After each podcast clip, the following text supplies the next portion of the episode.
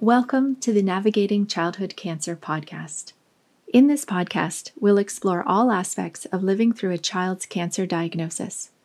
We'll speak with parents, experts, caregivers, and maybe even the children themselves to understand the issues, the risks, the struggles, and the triumphs.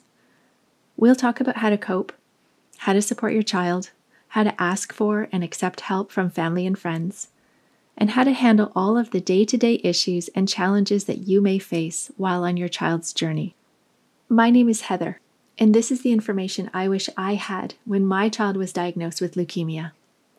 My goal is to create a community, to educate, to support, and to inspire anyone who is living through a pediatric cancer diagnosis.